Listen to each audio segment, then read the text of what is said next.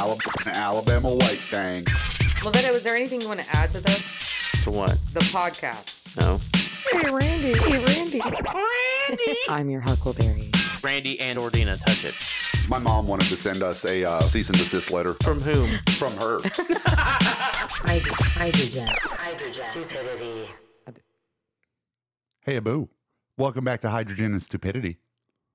Abu. Ab- Abu. Stop it. Stop it. Right now.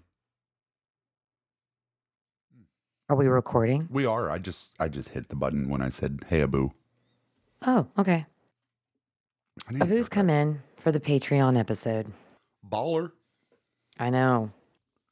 I know. So let's talk about what happened today. All right. Since we're on Patreon. Uh, um. So I was on my normal Monday morning meeting with everyone. And all of a sudden, wait, nope, nope, nope. Oh, Abu. Oh, my God. Holy. Big old pussy oh. Right in the camera. I know. God bless. Stop. Get in his butt. He's showing his butt now to the camera. There you go. There's a boo butt. Look at that. Sorry, Randy. You get a boo butt. Okay. A boo, for real. You, you, you, you gots to go. Get get over here, over here, away, away, away, away. No, sit down, lay down, do whatever you need to do. Okay, so we were doing our Monday morning meeting, and all of a sudden, uh, we hear screaming in the background. Now, sometimes people at the main office can be a little rowdy. You know, they're joking, laughing, you know, having a good time. So we didn't really think of anything, but they were louder than normal. And we heard more screaming, and um, Yvonne was like, I don't, I don't, Yvonne, uh, people were like, I don't know what's going on, uh, but I'll find out when we get off, we get off the meeting. And then we heard more screaming coming down the stairs, and my coworker was like, hey, I'm just going to go see what's, what's going on.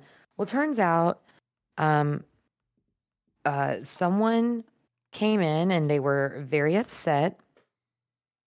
Um, and they said, uh, I've got a gun in the car and, um, I'm about to shoot all of you.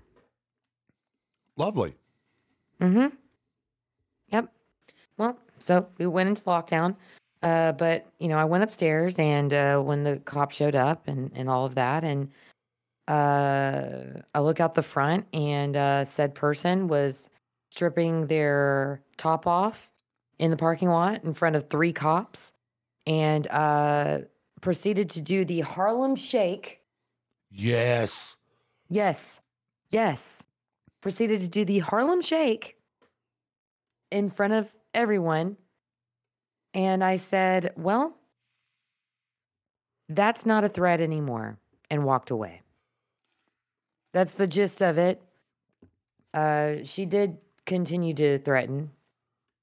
Um, turns out, uh, the cops checked the car and all of that, uh, but did not take her to the hospital, nor did they arrest her. Nothing. Not a thing. Nope. Oh, Jesus. Nope. That's our job. But before she left, in her own vehicle, decided to say to another another person outside waiting in their car, um, are you part of the shit? Which that person said no. And she goes, well, um, I'll be back in a little while. I'm going to go to the gas station real quick.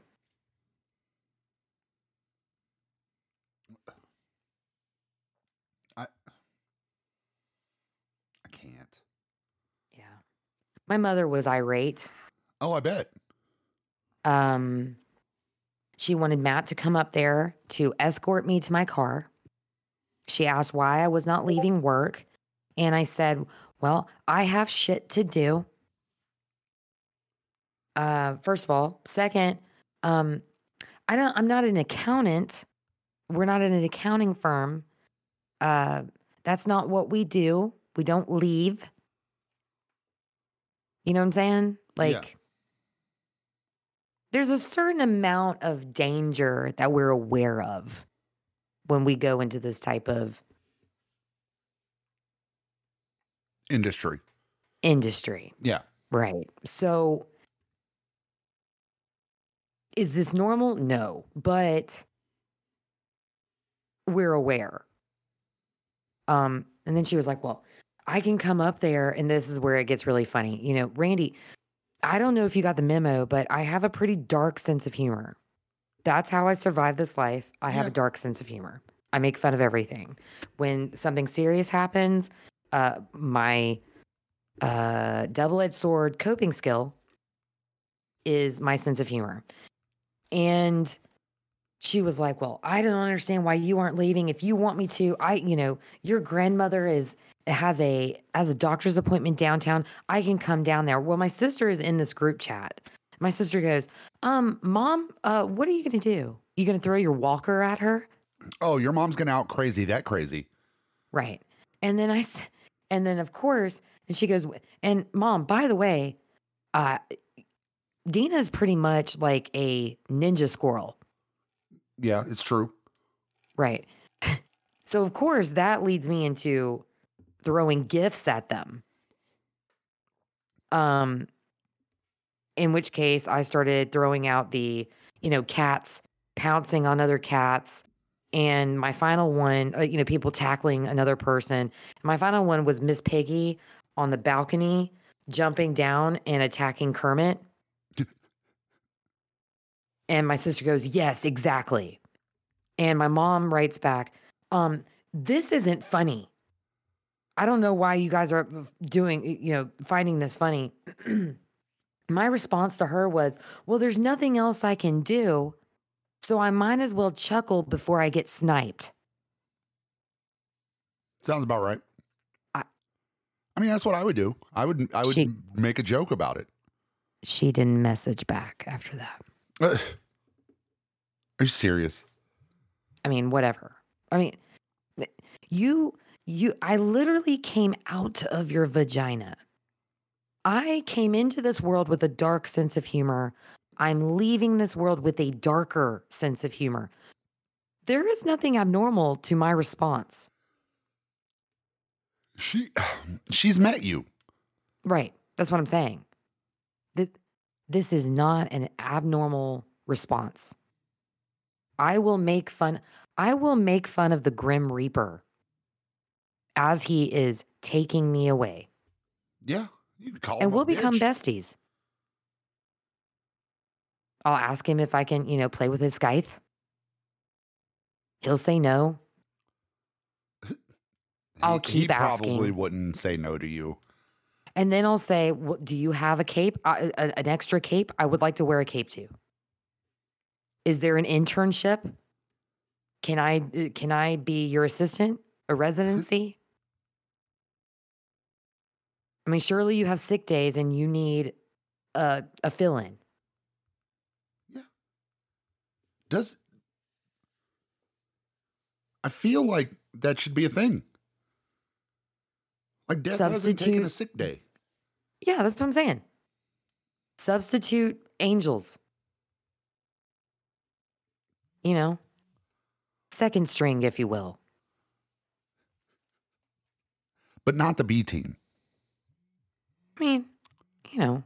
I mean, you don't want to be too good at it because then it's like, the freshman team. Like you won't, he won't let you do it again. Just be like, it's well, the junior you're too team. Good. I don't want you to outshine me. Right, but what? We could be partners. Yeah. What if he becomes my my after death husband?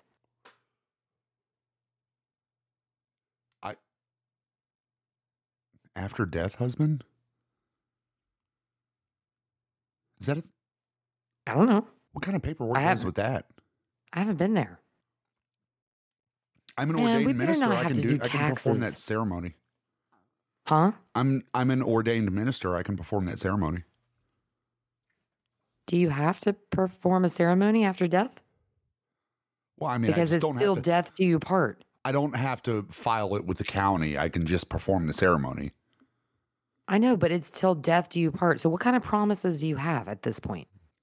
Till other death do you part. Is there another death? I mean, I figure, okay, so if you're in the afterlife, if you're in whatever existence is after our physical form, maybe that death is just nothing. Till reincarnation? Do you part? Yes. Until you turn into something. What would you be in your next life? What do you think you would be? Would you be another person or would you be like an animal? You know, people say, you know, people have different theories about that. Um, if I was to subscribe to reincarnation, I don't believe that. I believe that there are souls that are meant for specific uh, creatures. So, like, I think a human soul would go to another human soul, like another human body. Okay. They wouldn't transfer to, like, a tree. Because I feel like they have different energy levels. Like, if you if you pay attention to, like, you know, chakras and all that stuff, like, there's different energy levels, right? For each existent, each existing thing on this plane. So I would be I don't so pissed feel if like I came there's back transference. Huh? I would be so pissed if I came back as a tree. That's like you're standing your entire life. Right. And then you turn into a stump. Yeah. And some asshole prints some stupid fucking vampire book on you. Oh God. That would be, that would, that would be my luck. I would be like the fiftieth anniversary edition of Twilight. Yeah. Yeah. Or a fucking Fifty Shades of Gray. Do you, you remember... You remember years ago when me and you swapped books and you gave me Twilight? Because we mm-hmm. went and saw the first one at the um, at the drive-in together. Mm-hmm. Uh, twenty pages. twenty pages is mm-hmm. all I could deal with. I like to read everything. Oh, I know you do. And I and finish I'm not, I'm not mocking you what for I reading. Start. I'm not mocking you for reading that. It was probably a better book than it was a movie. However, it was. Bella God. was way more described as a whining teenager in the book. And I was just like, I cannot fucking deal with this bitch. In the movie, it was just like, all right, so it's just this part. Cool. We can look at other things. Yeah. So... The difference between the movie and the book, though, is that she she grows up in the book more. Okay. In the movie, she's just kind of at a, a stance. Like the, it, she starts at this thing, she ends with the same character, except uh, with vampire powers.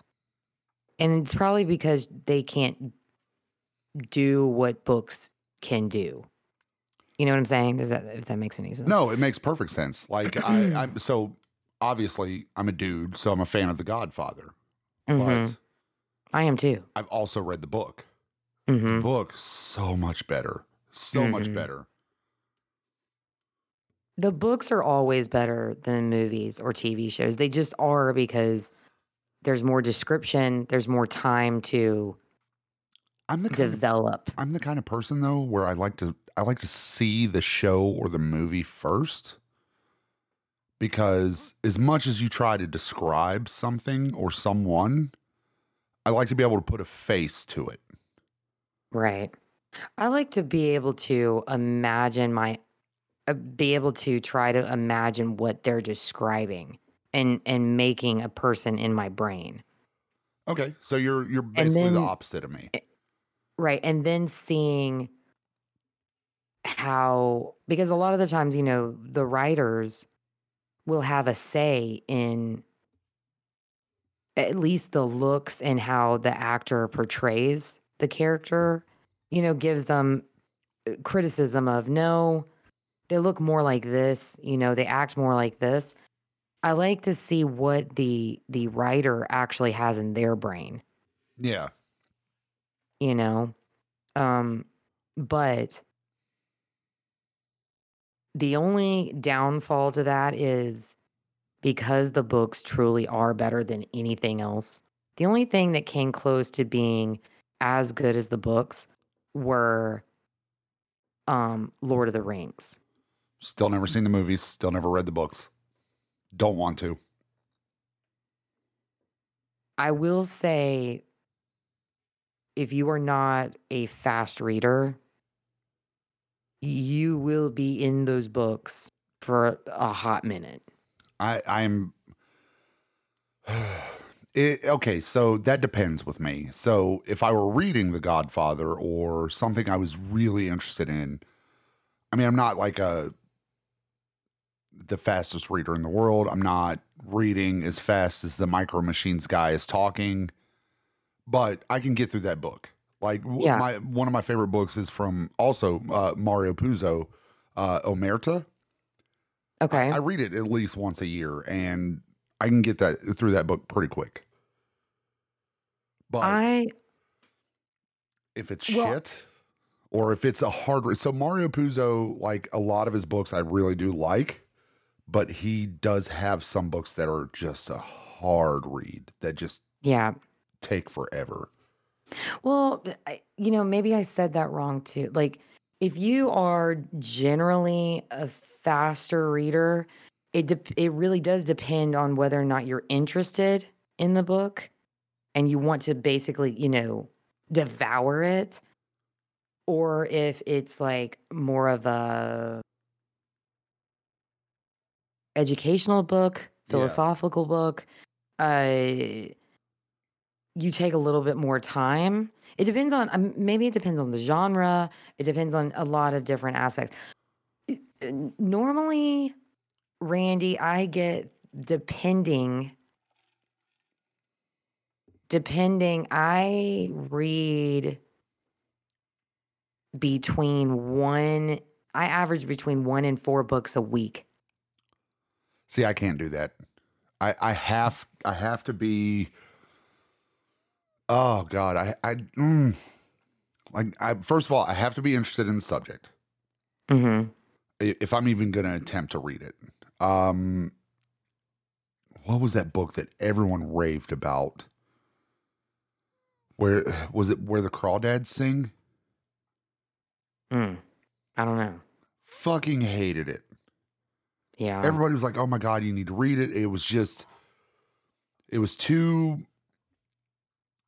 I, how, how many adjectives can you use to describe one fucking thing?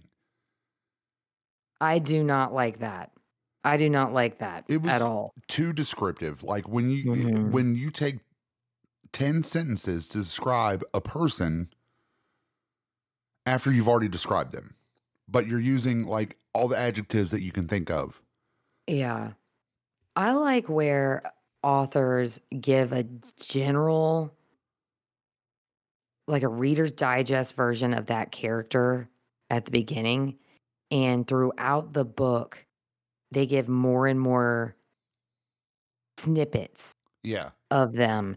So you're slowly building a, a true picture in your mind throughout. So it's like part of the actual character development. It's part of like building onto their personality, you know, like, because a lot of your personality makes up what you look like, you know, the way you, you know, react. You know, I'm very handsy a lot of the times and my face says a lot. So I like when authors do that. I do not like when authors take the first chapter to tr- to try to describe one character, the main character, and then give nothing else the rest of the book. Like, it doesn't make sense to me. And I feel like they become too wordy, too mouthy when they do that. Too, like you just said, there's too many adjectives. There's no, yeah. there was no reason for that.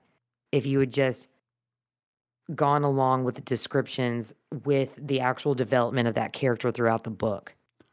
So the last book that I read that I didn't think that I was going to like, that I actually really fucking loved was, um, I want to say it was called Then She Was Gone. Okay. So if I remember correctly, because it was it was a little bit ago, if I remember correctly, the the story was is that this girl got kidnapped. Parents couldn't find her, kept looking for her. It tore the family apart. Parents divorced. Um, mom never lost hope. She ended up dating the guy who kidnapped her. She died, but had a child with the dude that kidnapped her. And on his deathbed, or he just like disappeared or left or whatever, he was like, hey, this is your daughter's daughter. Please take her. And it was just oh this God. creepy, like weird story. Yeah. And it was actually, it was actually really good. It was almost like a, like a, like a teenage kind of book to read. Like a young adult. Yeah. Like a young adult, but it was actually really good. I'm going to tell you, did you ever read Brain on Fire? I did not. You do need to read that. I think my next one uh, to read is, and several people have suggested this to me, and plus I need to read it anyways because I lived there, is uh, Midnight in the Garden of Good and Evil. I have that on my list. But I have a list that is continuous. Like, I'm never going to get through it. I'm I'm not. You thought that list that I sent you of topics for the pod was long? They're so, oh my God. Oh, I, I bet. Oh, it's so bad. But I read, if I'm not reading something for my continued education or something in my field, I read straight up fantasy to get completely out of it. And I read everything and anything that you throw at me. Now, I don't go to New York, you know, New York Times bestsellers bullshit, because to be quite honest with you, I tried to go through, you know, the top one hundred bullshit. Yeah. The mainstream authors basically is what it is. I, I love finding new authors. I love indie authors so much. The amount of raw talent that is out there, that be, they become famous in the indie world. They become famous on from Amazon and Ken, you know, Kindle and all that stuff. The amount of talent out there is absolutely absurd. And no one knows about them. So that's who I, that's, I mean, I, most of my groups on Facebook that I'm in are for authors, like for different types of genres of books. So I, like I, I went to high school uh, with a couple people that have actually written books. Mm-hmm. Um, you know, one, one of which uh, wrote about his experience in the Army. Now, I did read some reviews that some of the people in the Army weren't real excited about the book. Some of them were like, oh, that was close to my experience. All right. You know, this guy to this day is one of my good friends. Like I, I love this guy dearly. And I just, I, I understand him better after having read his book. Now, another friend of mine wrote about her experience with uh, postpartum depression. So it was autobiographical. Yeah. Uh, yeah. Pretty much. Um, now her, her book, sad to say, and I'm sorry, I have not read it yet. Uh, just because like I'm a dude, but I, as someone who wants to grow constantly, like I really think I need to read that book now. mm-hmm. because I know she went through some things, and I know she had a hard time coming to terms with a lot of things, and she she wrote about it, and and some people absolutely love that book. I mean, hey, now they're to, not to on each their own. Yeah, they're not on, you know, the level of uh, top indie authors or anything yet. I think they that's absolutely the thing. could be. That's that's the thing. Yeah. The thing about indie authors is it's word of mouth. It is literal. Yeah. You get their name out there. You get the book out there. You just advocate for them, and it just it's kind of like our pod. You just keep throwing the name out there, and it's going to take. They're not going to be picked up with their first book or even their second book, but it's slow. It, at some point in time, somebody's going to find them, and somebody's going to have a big enough mouth to convince five hundred people to read it. Those five hundred people are going to, are going to, you know, and it's just going to go on and on and on and on. But you just have to keep on going. Most of these writers that are indie writers are, when I find them, are five, six, seven years into being authors. Yeah. And I'm not going down the list of top indie authors.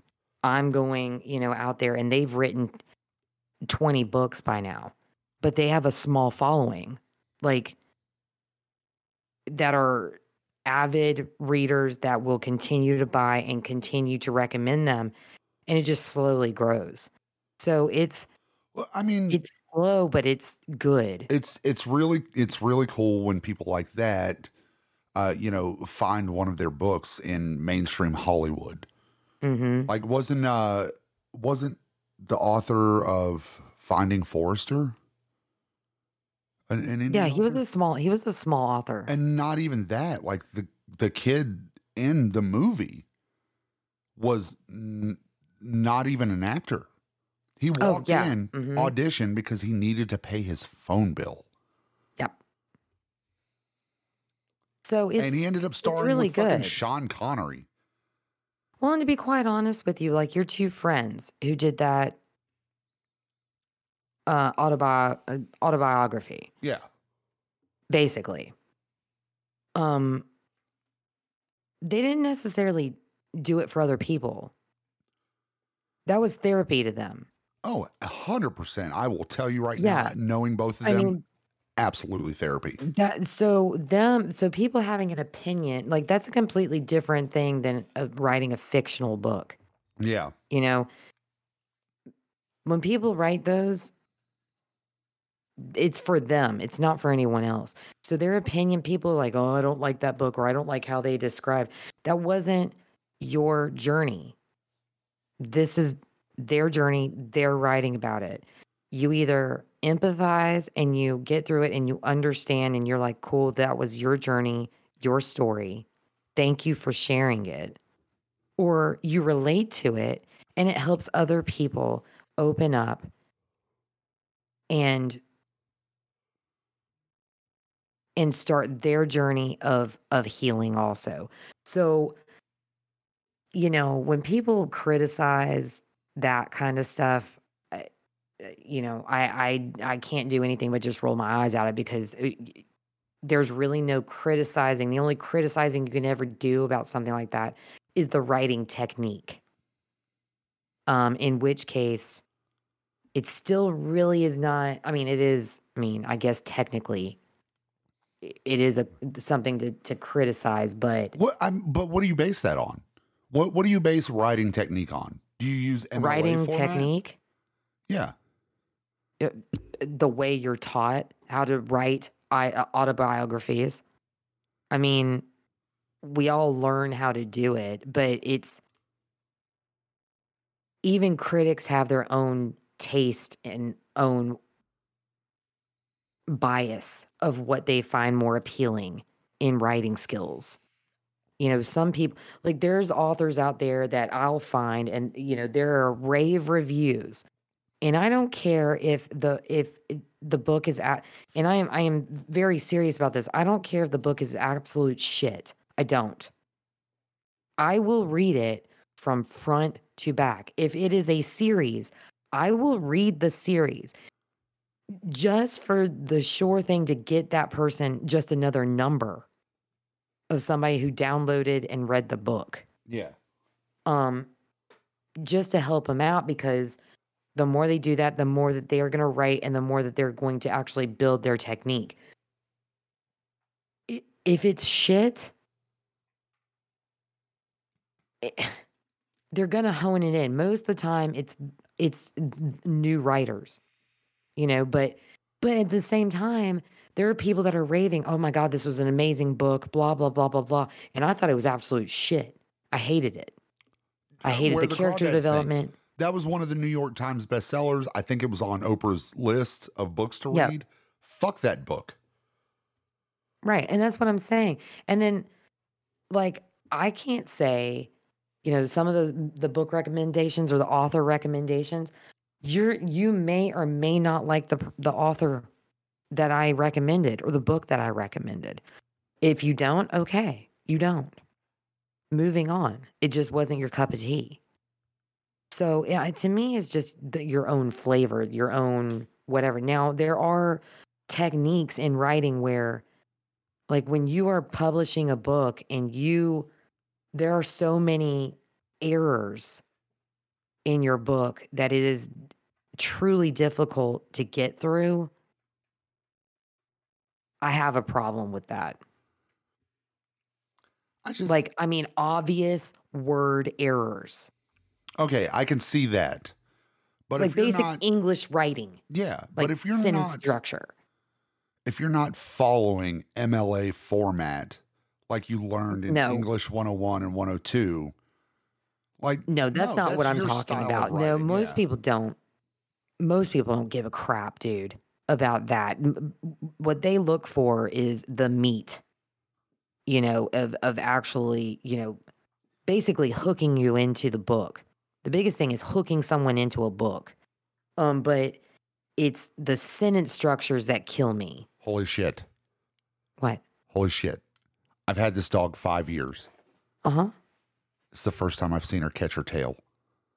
And she's waving oh her vagina God. in the air like a dirty whore. She's what? She's waving her vagina in the air like a dirty whore. What? Well, she can't do anything if she's twisted up in order to find to get her tail in her mouth. I mean, it's going to be hanging out there. Yeah. She can't do anything about it. I mean, put clothes on her. I do. You don't but want then to see she her gets vagina. Too hot and she shuts down. She what? She gets when she gets hot. She does like she shuts down. She won't move or. Have you looked at the Farmer Farmer's Almanac? Mm. Yo, it's been a while since I've seen that. We are supposed to have a wicked winter. Really? This year. Yes. Like bad. North, south, east, west, everyone is going it's going to be fucking cold. Yeah, I saw it's supposed to get down to like fifty on Friday. They were spot on last year and the year before in the winter weather. They usually so, are. Yeah, so this year, I'm I'm taking them seriously. Like, it's going to be bad. Bad news bears. Just side note. So you might want to get her a sweater. Oh, she's got... Oh, I don't know where it is. I'll buy or her a jacket. One. I'll buy her another one. And maybe some little booties. Do you have a Do you have a puffer for her? A puffer, a puffer jacket. Oh. No, or a vest, something for a torso. I, I had a I had a sweater hoodie for her. Oh, that's cute. Made her look like she was about to drop the most fire album of twenty twenty-one. No, I'm serious though. The puffer, the one that you know yeah. keeps their chest warm and stuff. Man, those things are nice. They have them for like hunting dogs and stuff too, to keep them warm and toasty. I even saw one that has that has the battery oper. operated uh like it it's a warmer vest for animals. You know they have warmer vests for humans, right? Yeah. They they have some for dog for animals now. She I, I mean like, she's an inside dog, so I don't leave her outside. But man, she, the first time she saw snow, she went nuts. She loved it. I bet she did. I bet she did. Oh, she'll, yeah, that'll be a good time. I'm thinking of getting Abu and Blue sweaters. You should. Um, it's going to happen. I should get Caboose a vest that can hold Abu and Blue on the side of her. Oh my God. You need to get one that has like the, the, what are they called? Like the baboose yeah. that carry yeah. for Blue. Cause the only, the only one that would maybe tolerate that is Blue. Abu would kill Caboose. Straight up decapitate her. Guys, Abu is a big cat. He's he's just a big cat. It's not fat. He's just large. It's weird. I don't know. I don't know, man. But anyways, what? We got into a real deep discussion about books. We did, but I love books. I really do. You know. You know, I'm three-fourths of the way through a book that I've written, right? Um, I I remember you telling me you were right, starting. I, did, I didn't know you were three-fourths of the way through. Yeah. Well, actually, the one you know of, I'm about halfway, and then I've started a second one. So I'm working on two, technically. I don't know if I will ever finish them. I don't have enough... Um. confidence, I don't think. Even though I'm better with written word than I am the vocal word. I get I get that. See, I was actually a guest on someone else's podcast about anxiety and depression, and I haven't shared it a lot because it was just cathartic for me. Mm-hmm. So yeah. No, I get that a lot, yeah. So I don't know. I don't know if I'm going to... I mean, they're fictional. You know, I, um, the few people I've allowed to read one of them, I haven't let anybody read the other one, but the few people that I've let read one of them really liked it. Um, but I don't know. I mean, it's kind of the same way when we started the podcast. Yeah. I was scared shitless. I don't know if you knew that. I... was scared shitless. I was like, right out the gate, everybody's going to hate us. No one's going to think we're funny. I no, just, like, I just want to get big for personal reasons because I need to get in touch with either Colin Hanks or Tom Hanks because I want to share my premise for the movie. And I'm not sharing that. So, until I get in touch with them because I don't want anybody to steal my idea because it's fucking awesome. Dude, no, we've talked about, we've talked about your story. Yeah. We've talked about it. Yeah. But I have to tell myself every single day, you have to have patience. Oh no, I got patience. I'm just not telling my, I'm not telling that story until I can get in touch with Colin I, or Tom. I know, but you like, hear me, Tom, America's sweetheart, man, when, you, but when you're like, man, I just wish, you know, we need more listens and stuff. I'm like, like, don't give up. Like, no, I'm not giving up. I'm just, we're not nine months into the story. This.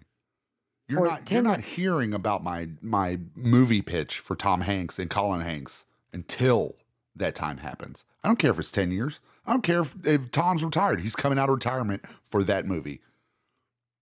What is this, ten months? We're ten months in. Yeah.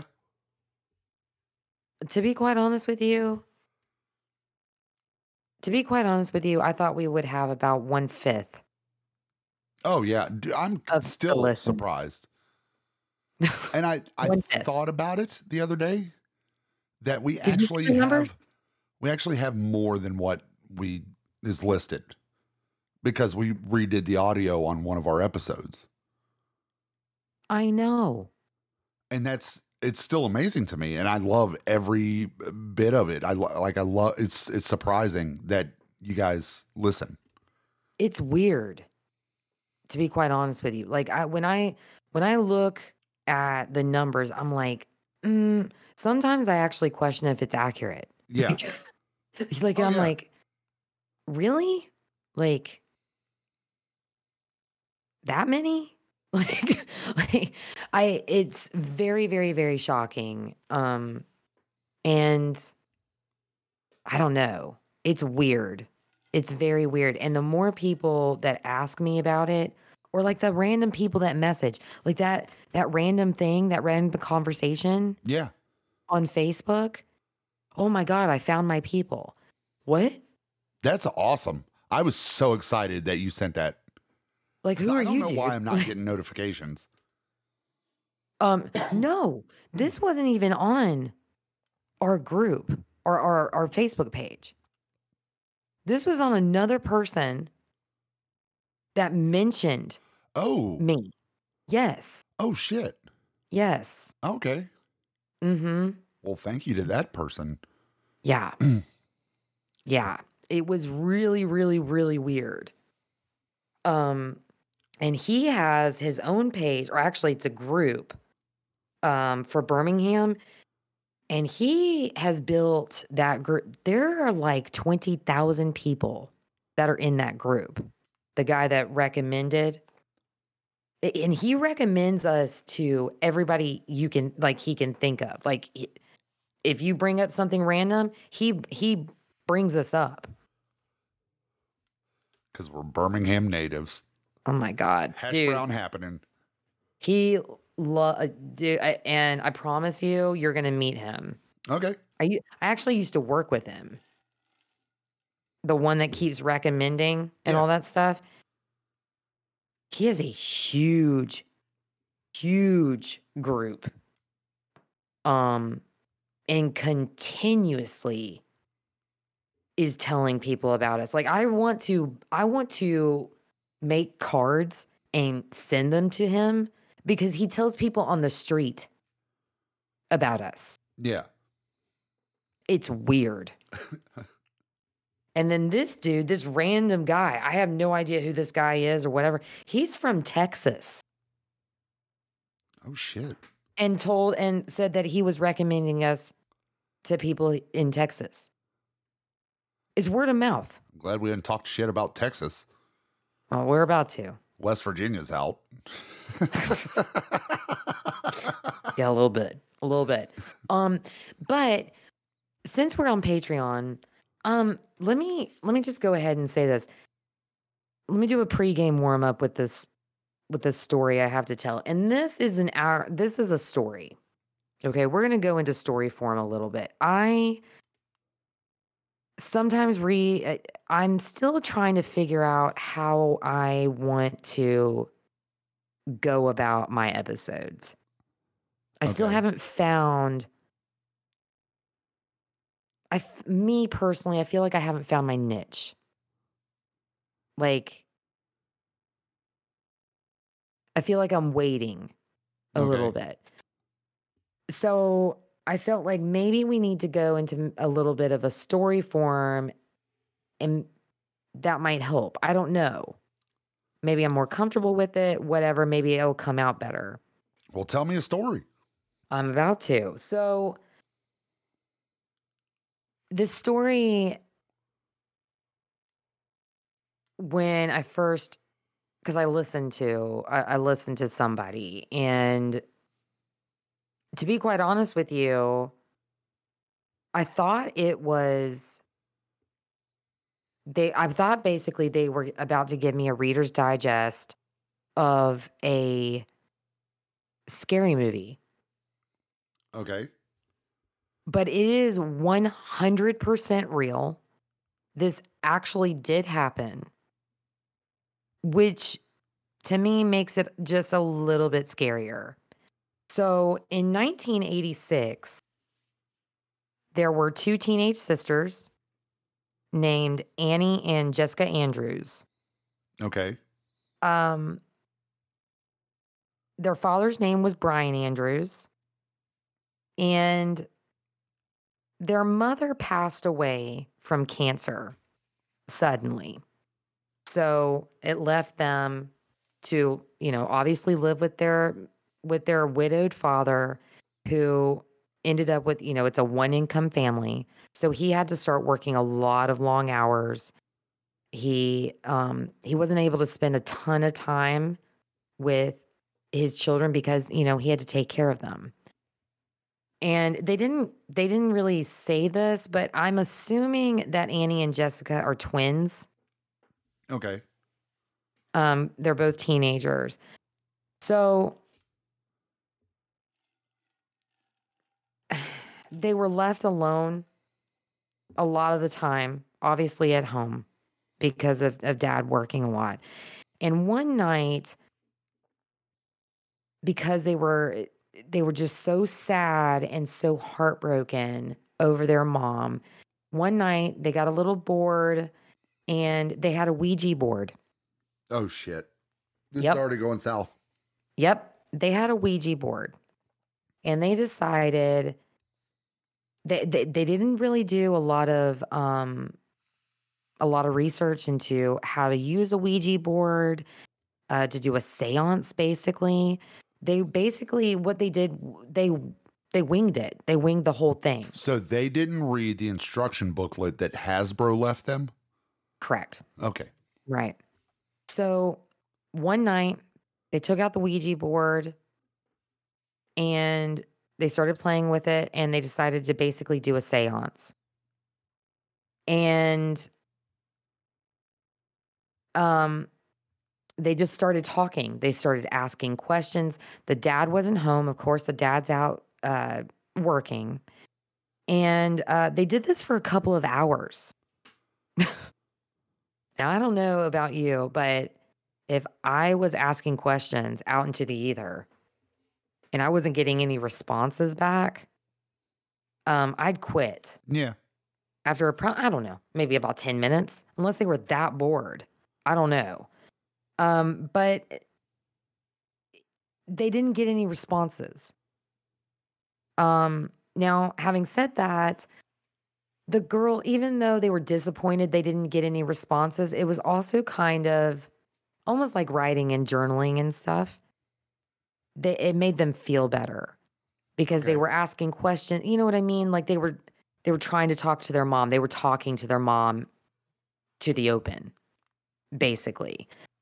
Um, so nothing really happened. I mean, nothing, nothing happened at all. Um, so they put it up and they both decided to go to bed. Now they didn't share a bedroom. Uh, they had separate rooms, but, um, and dad is still, at this time, dad is still not home. All of a sudden, both girls in their separate bedrooms started hearing a tapping noise from the walls, a tapping sound. And Jessica went into Annie's room and asked if she heard it. Well, Annie confirmed that she heard it. And then again, the tapping started on the walls. Both of them hear it at the same time. But because this was right after the Ouija board or the seance, um, they thought that their mother was finally starting to communicate with them. They're asking themselves, you know, did it work? Uh, is it finally, you know, should we start talking to them? So they do. They start asking some more questions, um, thinking it's their mom. They're doing, you know, they're they're talking to them, all uh, talking to the wall. That sounds really bad, but that's what they're doing. And they're getting more and more responses, more tapping sounds. They were scared, a little nervous about this, but excited at the same time, thinking it's mom. When dad finally comes home, the tapping stopped. No other sounds happened. Nothing. But being as excited as they were, they went and ru- they rushed over to their dad and they told their dad this entire thing. Uh, from beginning to end, you know, starting with the Ouija board all the way up to when they got home. Well, The dad doesn't really believe him. The dad is thinking they're making it up, um, especially because the Ouija board was involved. And basically he thinks that it's another version of them grieving yeah. for their mom. And um, that starts thinking, that starts getting him, getting it into his brain. Well, maybe, you know, they're, they're using this way of grieving. Maybe we need to, maybe I need to look into grief counseling for them. You know, they're starting to basically kind of show like a, like an, I, I don't know, in his mind, maybe a negative outreach, you know, of we're hearing things now, you know? So he's like, they're not processing it fully. Let's, let's, let's look into some, some grief counseling. Um, and he feels bad because he thinks, you know, maybe I should have done this from the very beginning. Maybe they need it, you know, they need more help than what I'm giving them. I'm not giving them enough time, whatever, but he's understanding. And, and at the same time, you know, still like, eh, I don't know about this. And he tells him to go to bed. Well, days after that, and this is day after day after day, the tapping started getting worse. The tapping was going on and on and on. It was, it got so bad to the point that it started disturbing their sleep. They couldn't sleep anymore. Again, they don't share a bedroom. So it's disturbing them both in separate rooms. And every single time it would get worse and worse and worse. And they would just get so fed up. They would yell for their father to come in there, but it would stop. As soon as their dad got there, it would stop. It was driving, basically it was driving them crazy.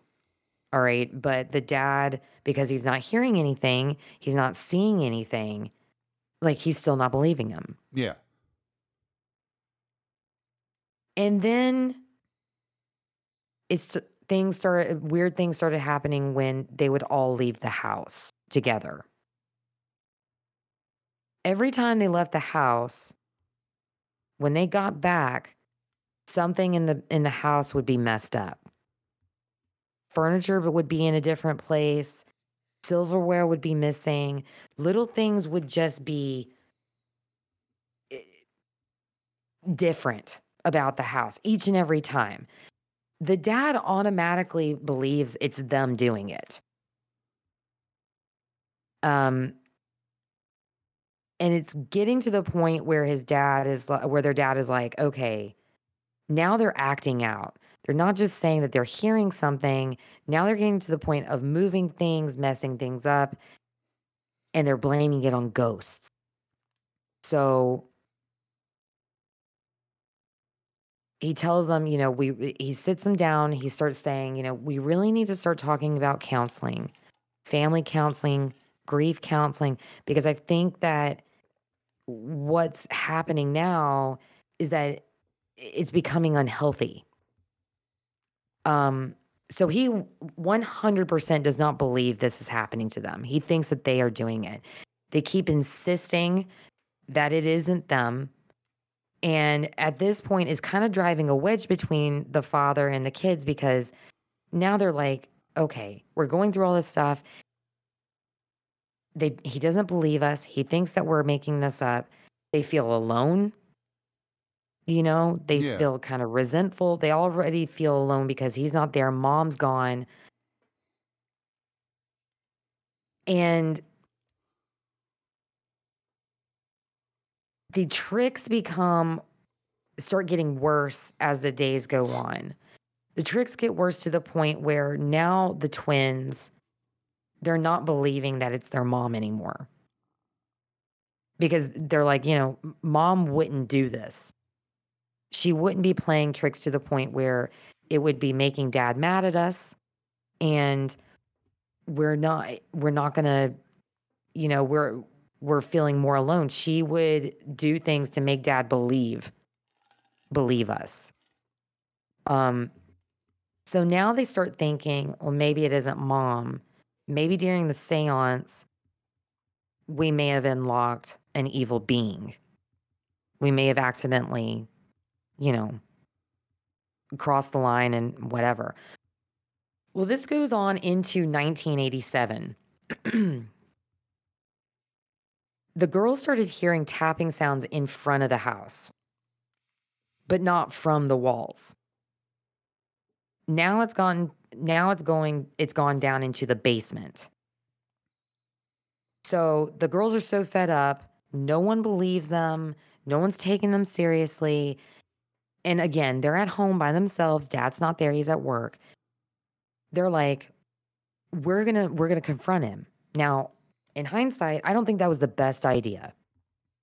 But they both decide, no one believes us. F it. We're going downstairs, see what's up. Yeah. So they go downstairs in the basement to confront whatever the crap it is tapping. And all of a sudden the tapping stops. There's nothing down there. They see nothing, whatever. They turn around to head back up the stairs, and on one of the walls in the basement, there is writing on the wall that was done in red saying, quote, "Come find me. I'm in your closet." Uh oh, hell no. They finally have confirmation something really is going on.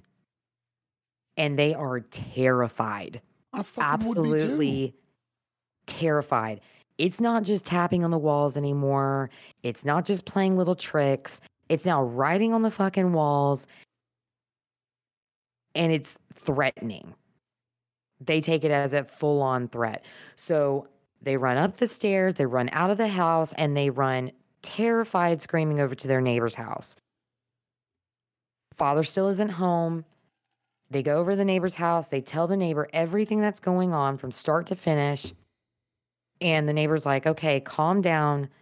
You guys stay here and we'll wait till your dad gets here. Uh, till your dad gets home. And we'll we'll see what's what's happening at your house. So they tell him everything. Dad get dad gets home. Neighbor flags him down. He comes over there. The neighbor pulls him aside and says, listen, they are absolutely hysterical, terrified. Something is going on. This is what they're telling me just happened. And they're just scared to death. The girls come over, reiterate the story, tell him what's happening. And he doesn't believe them. He doesn't. But the neighbor, him, and the girls go over to the house. Um, he sees the writing on the wall in the basement, but thinks that the girls did it. Um, and at this point, he's pissed because now, but now they're no being point destructive. He decided to check the closet. No. Oh, okay. No, everybody's there. Oh well, I, I, I mean, they may have, but he didn't notice anything but that. So it's final straw.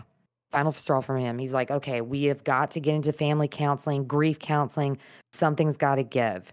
They're becoming destructive. So for several weeks, they go into grief counseling, go into family counseling, and the tapping stopped. Okay. So now the girls are questioning themselves. The father, that's kind of confirming to him that, okay, I was right. Yeah. You know, they were they were showing their grief in other ways, ways that they they needed to do at that time. So everything was fine. All right. But one night, Dad was at work again. The girls were in the front room of the house. They they're feeling better, they're feeling good, feeling confident, all that good stuff. And all of a sudden, they start hearing tapping sounds.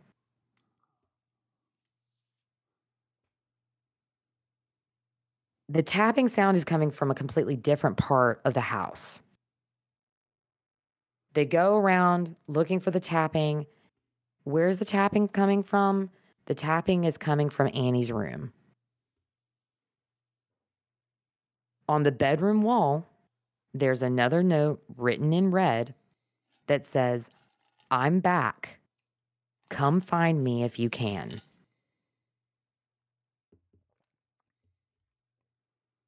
They are now hysterically terrified and run screaming out of the house, go to the neighbors.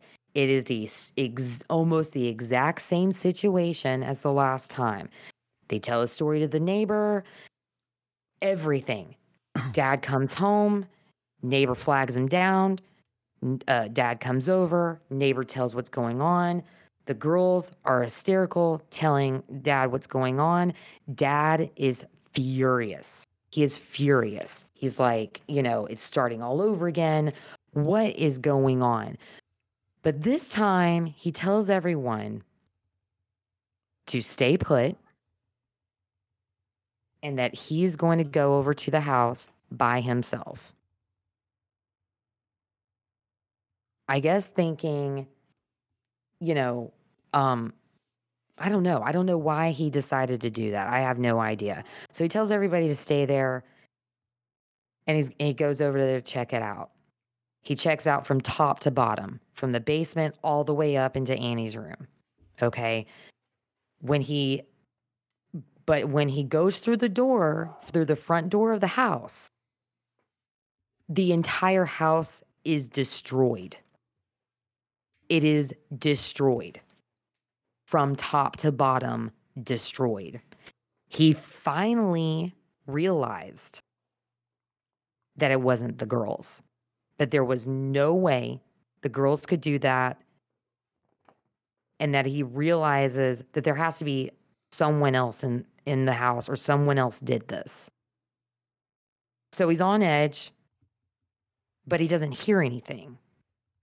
He's going around again. Like I said from before, he goes from top to bottom. So he goes from the bottom of the house in the basement all the way up and ends up and ends up in Annie's room. He goes to Annie, he goes into Annie's room. He sees the writing on the wall. He turns and he looks at the closet. The closet door is open, and there is a man standing in Annie's closet in women's clothing. To be exact, his dead wife's clothing, a wig, and a hatchet in his hand, standing there in the closet.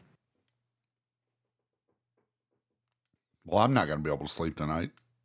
They are both startled. The uh, the man in drag and the dad. Um, so they're both startled, and when the man the man start uh, the the man in the dress starts running out of the room, but the dad uh, grabs him and tackles him. Okay, he somehow uh, and tries to pin him down, but the man manages to get out of his hold. And he runs past the dad into the house and goes down the house. The dad, uh, Brian, is so startled. And I guess he just pauses for a second. But he pauses long enough that when he goes out of Annie's room and goes into the rest of the house, he can't find him. He's not there anymore. Um... He's worried that he can't find him, and now he's super worried because the man is carrying a weapon. He can't find him, and so he leaves the house. He runs over to the neighbor's house, and he calls the police, all right? The police show up. They go in, but they can't find anything. Um, they believe him. Absolutely believe him. Uh, no question about it. But they tell him that because they can't find him, that it's not safe for him and the girls to stay there. So they tell him that they need to stay with relatives until they can either get, you know, a read on where this guy is or catch him or whatever. And they put police, they put a, a patrol on the on the house and in the neighborhood um, until until he gets caught. So the girls and Brian, they leave. but Brian is still trying to figure out how the guy got away. The guy is literally running in dr- in a dress with a wig, carrying around an axe. And he is so confused why no one has seen him. There's no witnesses. There's nothing. Nothing. So for two weeks, they stay with a fa- they stay with family. And in that time, the cops have still found nothing. They have n- they haven't seen anything, nothing. And they continue to do twenty-four hours, twenty-four hour a day um, watch on the house and patrol in the neighborhood. Still nothing. So the the dad is feeling a lot of guilt. He's thinking how he's, you know, he's, he left his kids for so long in that house, you know, that he didn't believe him. And there's b- basically been a lunatic that has been just harassing his kids this entire time with an axe. So it's just been a horrible time for them all. They're not in their, you know, they're not in a, they're not in their own comfort zone. They're not in their own house right now. I mean, just nothing is just, everybody's just traumatized, like completely.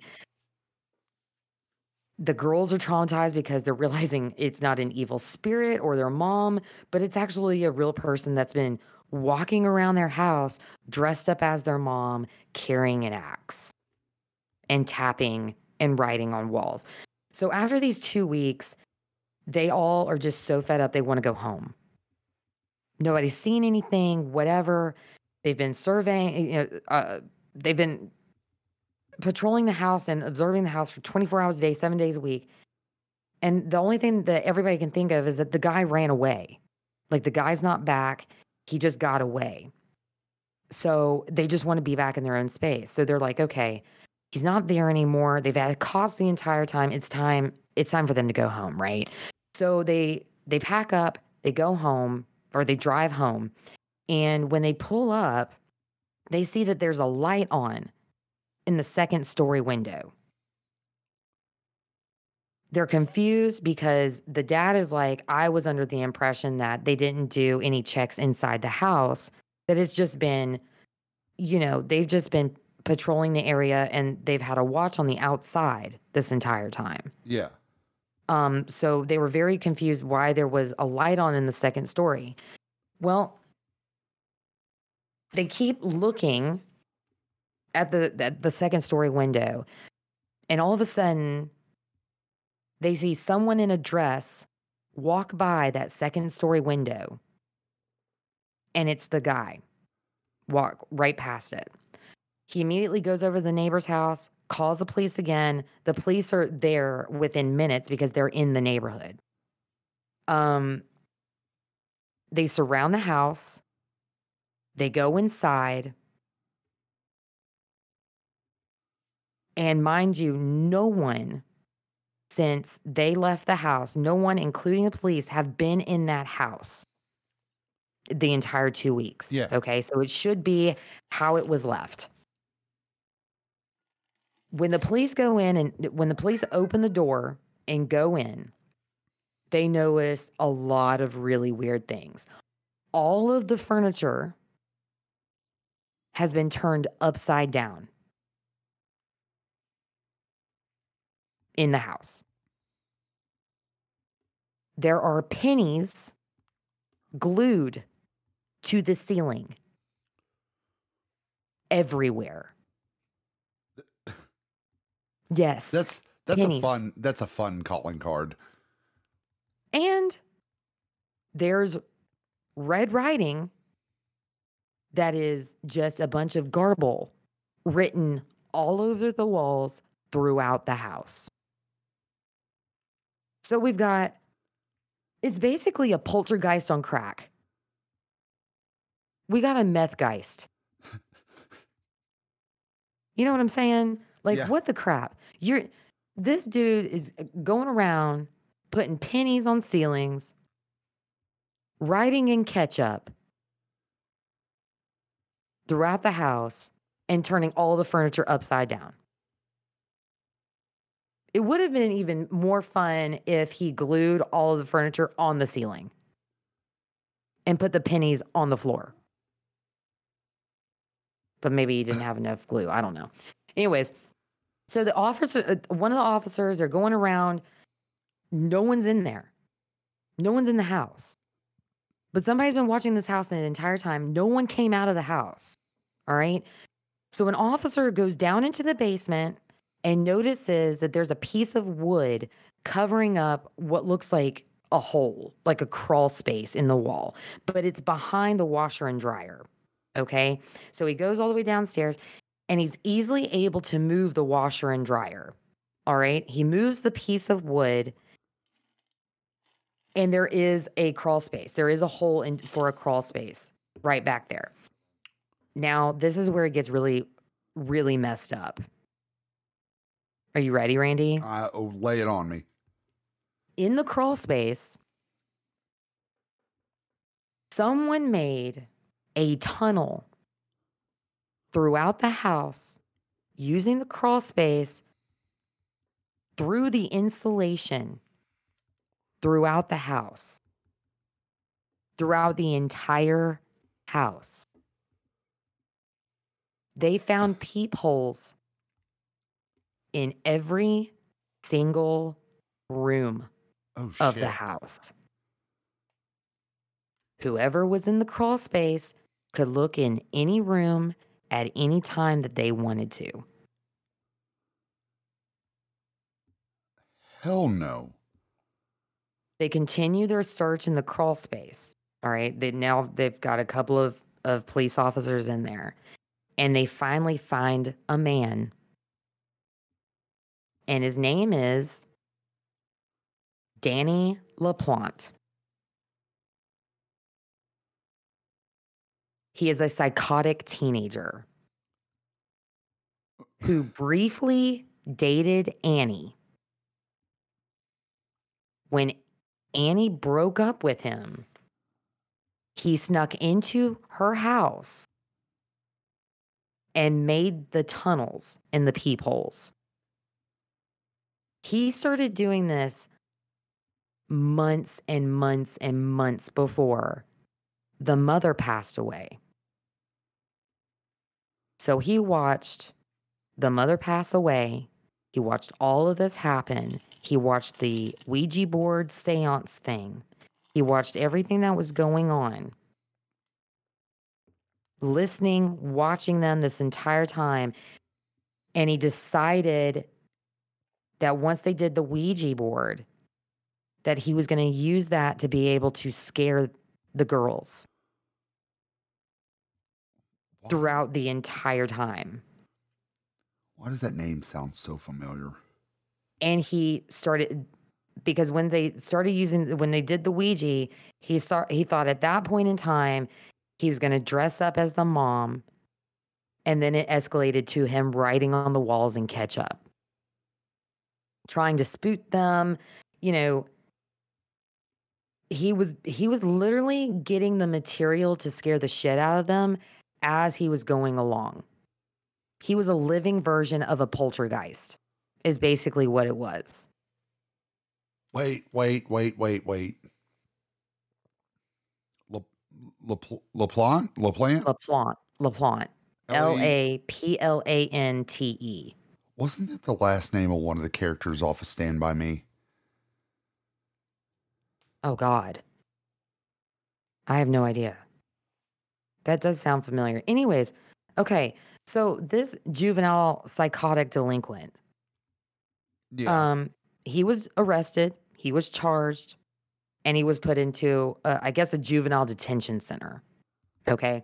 He, he served his time, and this is where it gets super fucked up.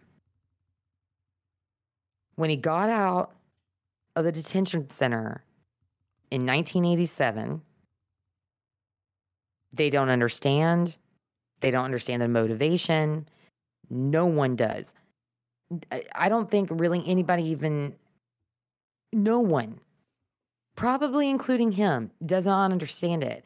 But as soon as he got out, he broke into another house and murdered almost the entire family in cold blood. Holy immediately. Shit.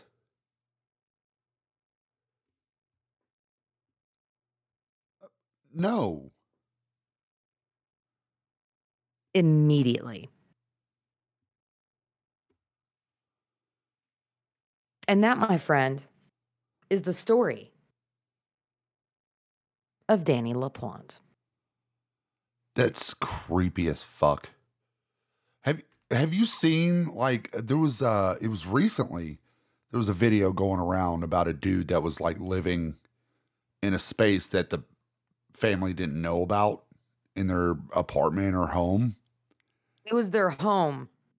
It was it the one where it was a friend and the, the husband died? No, no, no, no. This was just, like, nobody died. It wasn't a terrible story, but, like, the couple kept waking up and noticing like there was food missing from their fridge. So they set up a camera and they found that there was a dude living like, so there was the kitchen, the table, and then I guess like a little hallway and then just a tiny little area, maybe behind like a, a, a vent, or it was meant for a storage area that they'd never used, that was just living up there. And when they went to bed, he would come down at night, crawl on the table, open up the fridge, eat all the food, and go back. Okay. I think I have, but you know what? You know, this happens a lot more than what people think. There's a lot more stories of oh, yeah. people living in your house that you had no idea. Oh, too many. Too yeah. many. It scares the shit out of you. But I got most of this information, guys, from Parkman. Parkman dot com. It's the strange case of Daniel LaPlante. And I also watched the YouTube video. Um, I watched a couple of YouTube videos, but I did watch uh, Mister Ballin. Um, so, I mean, that... That's it's so insane. It is the creepiest... creepiest damn things. It is literally, it's like this story was like the muse of almost every teenage scary movie out there. That's just uh, like hearing stories like this. I don't know. I don't know why people date at all. Yeah, I know. It's, it's freaking crazy. I, I, I, all I know is that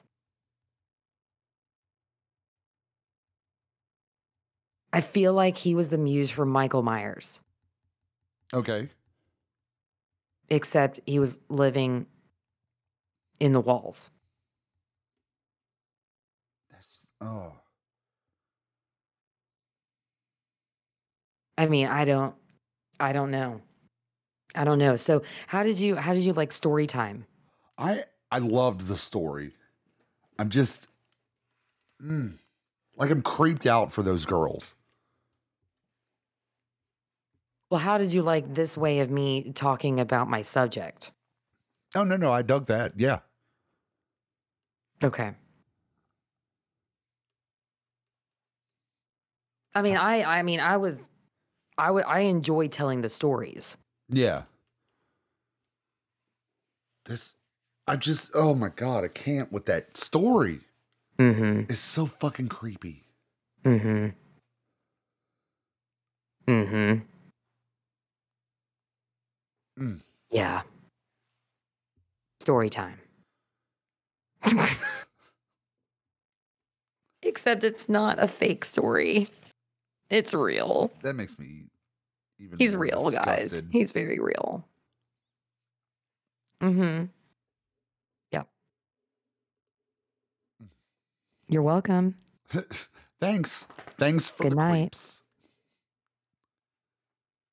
Sleep tight. Don't let you, the bed bugs bite. What did you do? Why are you making noises? Oh, well. I think she wants to go out. Oh, dirty okay. little hooker. Well, anyways, guys, thanks for listening to the story. Hope you enjoyed it. Let me know if you didn't, or if you did, whatever. Just let us know. Um, obviously this is for Patreon. Yes. September edition.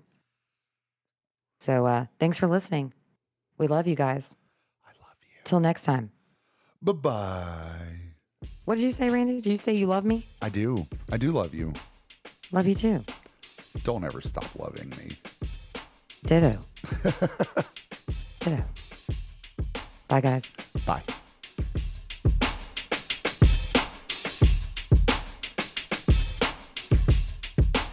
Where can they find us, Tina? Where can you find us, Tina? Stop it for a second. Where can they find us? Where Let's... can they find us, Randy? Randy, where can they find us? MySpace. That's Facebook. This dude just said MySpace. MySpace. MySpace.com slash hydrogen and stupidity. Randy, where can they find us? On the internet, motherfuckers. Jesus Christ. Randy, where can they find us? He already said on the internet, motherfuckers. Lovetta. It's going to be... Calm down. What? It's I'm calm. Be the book of this is me calm. Calm. You don't want to see me jacked up. I'm all jacked up a Mountain Dew. I'm jacked to the top.